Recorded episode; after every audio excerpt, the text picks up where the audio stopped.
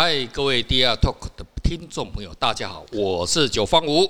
Hello，大家好，我是 Raymond。嗨，Raymond，今天是我们 DR Talk 第六集的播出，第六集了，第六集了啊！今天该不会要送吗？要送吗？你还有吗？六这个数字，你你当然要再送啊！还有吗？你还射得出来吗？再送一张，再送一张，再送一张！来来来，今天 Raymond 告诉我们大家要送什么东西？今天再来送一张那个 Def NYC 的一件作品，是一个刺青女郎哦，刺青女郎哦，对对，哇，这个是蛮蛮夯的哦。今天也顺便来谈一下刺青这件事情，讲一下刺青的艺术是不是？对对对对。OK，那刺青有什么可以跟大家分享的呢？刺青其实刺青的由来，刺青其实它最早其实它它也叫做扎青，是它其实是一个就是呃，其实它应该是一种它是一种艺术形态，嗯，应该有以前都叫纹身呢，哦，纹身其实是一种艺术形态。可是在日本哦，那个你看那个黑道哦，他们都成那种吼都恰灵恰红，哈，对，对，其实是这样。它其实到不同地方它的形式就不一样。比如说，它最早其实就是用一些远古时代，它其实是用一些古针啊，还有一些植物的一些。植物的一些颜料扎到你皮肤里面去呈现的。那其实那时候人人类是想要模仿，人类是想要模仿什么？想要模仿一些就是像一些动物啊，或者是什么身上有各种不同的颜色啊，类似这样这样。那它其实传到那个呃埃及跟中国就完全都不一样哦。比如说在埃及，哎，这这最早期是在哪一个地方发源地？它差不多是也算是欧洲地区还是怎么样？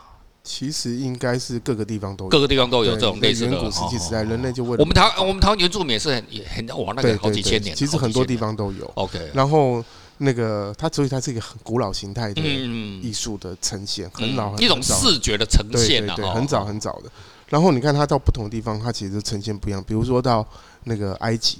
是埃及，埃及这些以前这些人，他是在身上刺青，是他是要贵族的象征啊，他刺上去告诉你，OK，他的身份。哎，我们原住民也是这样的。其实那在刺青在原住民上面算是哈那种，对他也有，然后也也说明，比如说说明，譬如说你在这个社会是从事什么样的工作啊，那些特殊的一些符号，类似这样去，对，去去去显示。嗯，那可是同一个人，你看在中国就不一样。中中国有听过，你有听过？那个金面跟那个墨型，对不对？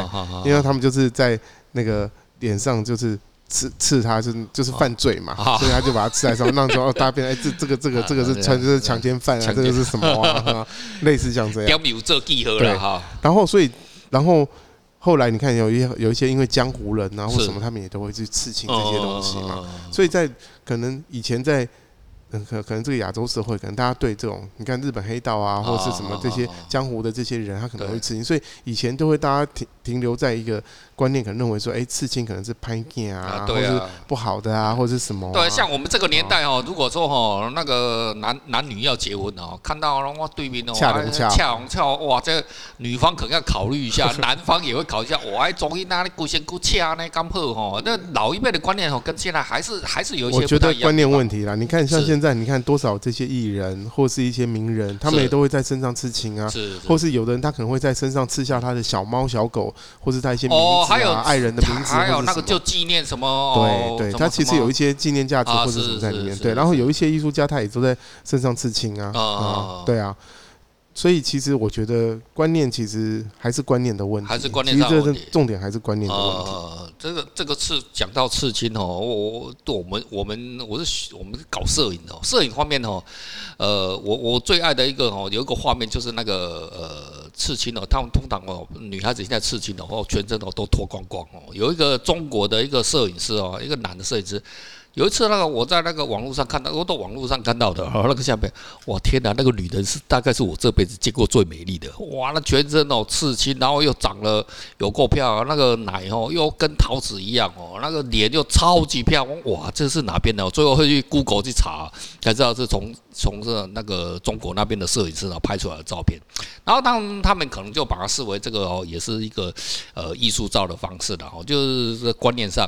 那另外就是说，我们在台湾方面哈，有一次哦，就大概几年前嘛哈，我那我就因为我们是做摄影的，那呃，我们有一些摄影的同好啊、好朋友哈，他们也会经常去拍一些呃呃女孩子啊是怎么样的。那有一次我有一个朋友，呃，他因为他在也拍了一些呃这种呃有刺青的女孩子的照片，然后他就传给我看，然后我才会说啊那个谁啊谁啊，那九方我九方哥啊，你那可以在哈我这个登录在好像是不晓得是哪一个报纸还是哪边网络的那种媒体上面的哈，那我就去看哇你这些被别拜啊哈，那个诶啊里面有三个女孩子哦，然后我就看到中间那个女的，哇这个女的哦长得有够漂亮，然后他们他们就说他们是怎么样的，现在是从事什么样的工作然后就这样子有一些呃文字的旁白。要一个女的，我就对她有印象，就中间那个，哇，长得有够漂亮。然后她说，诶，还住淡水，给我同乡。我想，完了，她事业走音啊，但是全身都刺的刺青，刺的蛮多。那这个事情呢，就就就就这样子，这在我脑海当中留下印象。那过了两三年之后，那有一次哦，不知道是几年前，大概是三四年前吧。有一次哦，我在电梯上，我就看到我们我们那个电梯里面有有个很漂亮的女孩子，那我就一直看她。诶，一直看人家把你当色狼。呃，不不，她那长得漂亮没办法嘛。呃，不然 Raymond 你都是什么啊？你看到女的美女，你都不看的吗？我是啊，你用屁股看人家吗？随便看啊，是这样子吗？哦、啊，你用屁股看吗？从镜子偷。用手机？哇，你告诉你手机，你你哎，你该不会是手机智囊哦？啊，然后我在那边看到，哎，可是这个女的怎么怎么有点印象啊？那后来哦。因为夏天，那我后来又一次两次看到，我以为说啊，这个可能是刚好来我们这么晚的一个女孩子。后来我才想想，天哪啊，这个女的不就是几年前我朋友拍过的那个女的吗？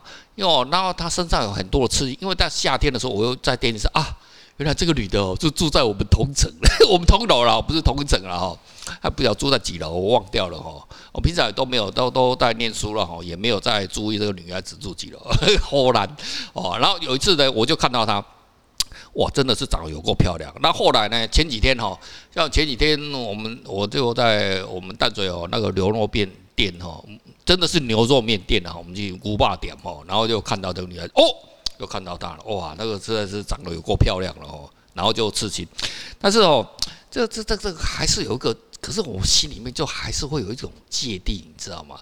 就是说刺青这种东西，到底他们，因为我们对刺青的世界哈，也不是有什么样的哈。可是社会上还是有个偏见，那刺青它会不会是一种艺术的问题？这个东西，哎，瑞本，我们能不能刺青？刺青当然是艺术啊！哦，刺青是艺术，阿边阿讲。从古代就到现在的，是就已经存在的一个艺术。有文化视觉的表示。你看，像那个谁，我跟你讲，那个你知道有一个日本艺术家叫大友生平。哦，大友生平，他爸爸比他有名，他爸爸叫大友克洋。是，大友克洋就知道了啊啊。然后专门画漫画的嘛啊。然后这个大有生平呢，他就很有名，他就画什么东西，他在东京出生。是。然后因为他。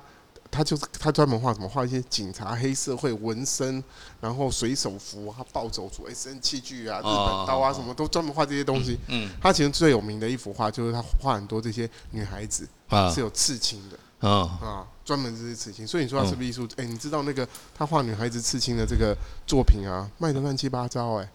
他是用什么方线？他用原子笔，他原原子笔，原子笔。哦，我想起来，我找，我找，我找，我找，我找。然后他就专门画这样的女生嘛，嗯，超多人爱的，卖的超好的，卖的有够好的。哇，这个原子笔画的，原子笔画的很厉害。这个这个这个 Raymond Raymond 兄弟哦，能不能哦，再办个展览哦，把它引进来给我们台湾哦，大家来欣赏欣赏。已经已经其实很多地方，其实已经很多人台湾很多人在收藏了东西。OK OK。所以你看，其实我们以前都觉得。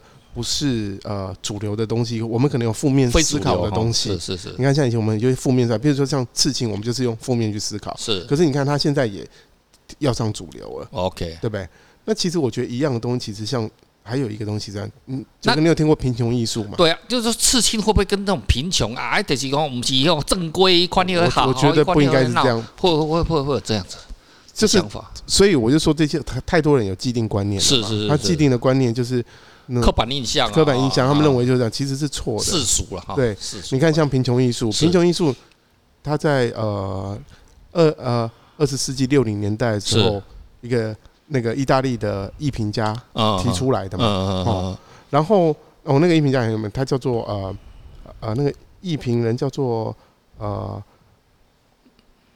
塞兰特。叫塞兰特，塞兰特，塞兰特。然后他提出来，呃，贫穷艺术，其实贫穷艺术也被大家有一个错误的认知，大家认为说，哎，是不是啊，用很便宜的东西，还是艺术家没有钱啊？什么？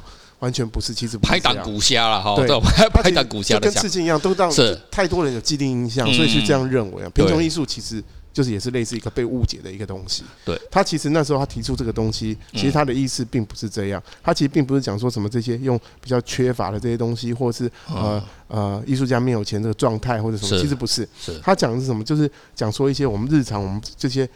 日常的旧材料，或者是被我们忽略的这些材料，他去做一个创作的媒介。OK，啊，就是说，你看哦，我们在平常哦，我们对那种什么叫艺术哦，就好就啊，你在手工皮卡索的画啦，哈，用这个油彩威啦，哈，啊，沙漠啊，其实都不是画，对对，他们这些其实都不是画，是，对啊。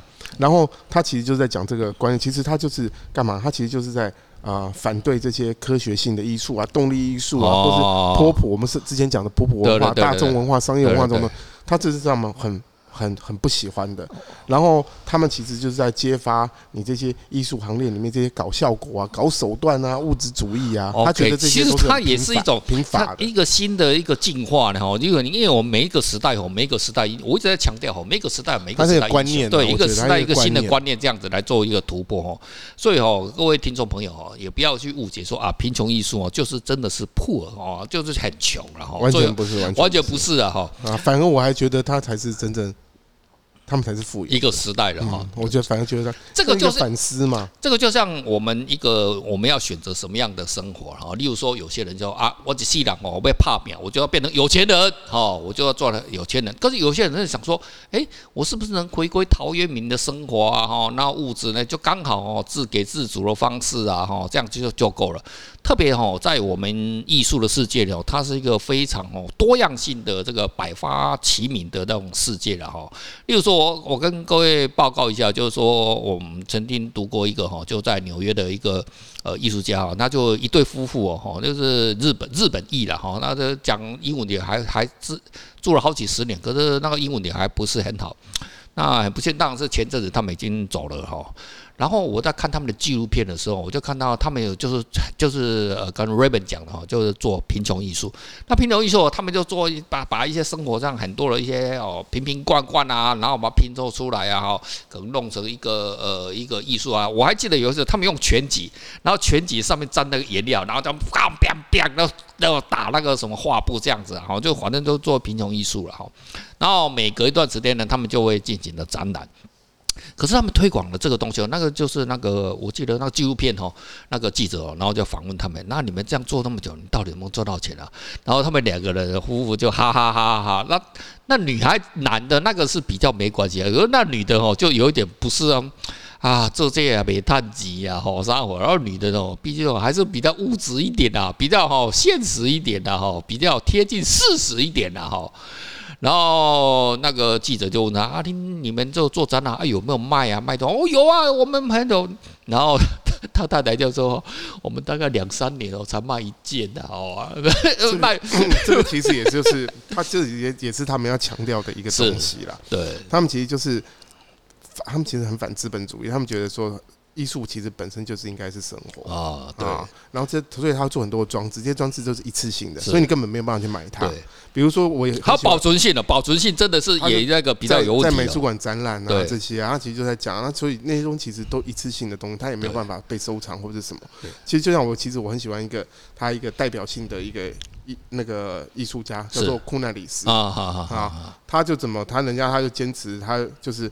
他一直认为说艺术就应该要被生活本身取代，然后他就是他用日常生活这些你很常见的一些什么石头啊，是，然后那个甚至是大便啊、屎啊、铁片啊，还有苍蝇这些东西，你给他想想看哦，哎，我记得皮卡索，你看一百年前皮卡索他还曾经这样拼的，对不对？他就很那个什么拿一个棍子啊，什么东西就简单这样，哎，拼个几下，然后就变成一个图案什么东西，然后你只要把它固定住啊，哈，那个很早期的话，那你说当皮卡索当是？呃，我们这个世界上哈，这一百年来哦，这三大哦有赚到钱的人哈。对。那可是他弄那个，哎，那个就是又很贵啊。那你说以那材质来讲，他用用就是呃随身可触到触及的一个很简单的东西啊，就把它弄起来这样子。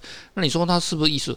皮卡丘牵上去哈，你了知道是不是艺术啊？哦，你没去哦，六号哦，对不？哦，你的没有没有用一台哦，法拉利什么都哎，法拉利可买不到，他 的艺术品的太便宜了。所以其实我们每次看到，你看我们其实我就说很反思，像刺青这件事情也是一样，站在不同的角度的时候，你去思考的时候就不一样。对了，贫穷艺术也是一样嘛，你站在不同的角度，当你去了解它的时候，你才发现哦，其实他根本不是在讲贫穷，对，然后他是故意用这些东西去让你反思。他可能也跟我们第二 Talk 这个我们这种破坏性的创新哦，基本上这样。他还是冲破了在艺术圈中，还是冲算是属于一种突破性的一个观念哦。就我们的很多还我们一直在世俗，我们这个人类的文化文明呢，一直会有一些事，因为一段时间就有刻板印象的出生哦，刻板印象会怎么样？刻板印象是怎么样？然后就约定成熟。可是呢，当几十年哦，几或几年之后，一个新的思想，一个新的思潮一过过来的时候，哎，又把这个东西把它打破。啊，例如说我们现在拍照哈，我们说我们现在都用手机拍啊。我手机我弄的东西弄好的不得了，为什么一定要用相机？可是以前的话，的话，你知道一百多年前那多复杂的一个工艺，那超级复杂一个化学工艺，才有办法成像。所以你看他那时候在在那个时代，是你来提出这样的观念，其实是很前卫、非常、前卫。我们现在可能比较能够体会，对。而在那个时候。世俗的状态是不一样。对了，世俗在这样。所以我其实我很佩服这些先锋型的这些艺术。对了，你要看了哈，我们最后我们来讲到哈，当代艺术之父，我还是最喜欢的。你看他最后马桶，对不对？马桶那东西也不是什么多么高贵的东西啊。可是你要看到马桶前阵子拍卖哦，拍卖然后六千万美金一个哦，一个马桶六千万美金，美金呢，不是代票嘞哈，美金哦，你也搞清楚哦哈，六千万美金到底是多少乘以三？要求的地堡可以买五栋，所以所以你买的人可能那时候 可能那个杜象在在地底下想我拎起一起踢笑啊哦，那啊就是这样子啊。可是当时杜尚他就弄出杜尚杜象，他就弄出一个这样子的一个新的观念，突破了当时的刻板印象。他就是要打击这种抽象啊，皮卡丘那一票的，然后就这样一个新的东西的出现嘛哈，所以他。今天人家能成为当代艺术之父了，但是哦，不管怎么样哈，就是说哈，这个的海边有足臭之夫然后，不管你要你要你喜欢呃要追求金钱也好了哈，就是有些人呢成为艺术家，我啊我得要赚钱啊，啊不我别别西别要被冲啊。我不否认呐哈，我不否认呐哈，真的世界上真的有一些呃艺术家真的要追求，我就纯粹追求有理想，我我特别表，我都我特别我只讲我只想要有有一个呃有一个名，那我想要推广我的思想，推广我的视觉哦，啊像我们这种哈，我我没有办法，我们我们就是要卖。我也有理想，呃你有理想，你有什么理想？可是我要跟现实先 没办法。哦，我是哈全面性百分之百的妥协哦，我。奋斗的目的，我们有一天你是要买法拉利跟买保时捷，对不对？那没办法。那、啊、你什么时候要买？呃，明年好了，哈哈。好，这一集的我们就讲到这边了。OK，谢谢了。OK。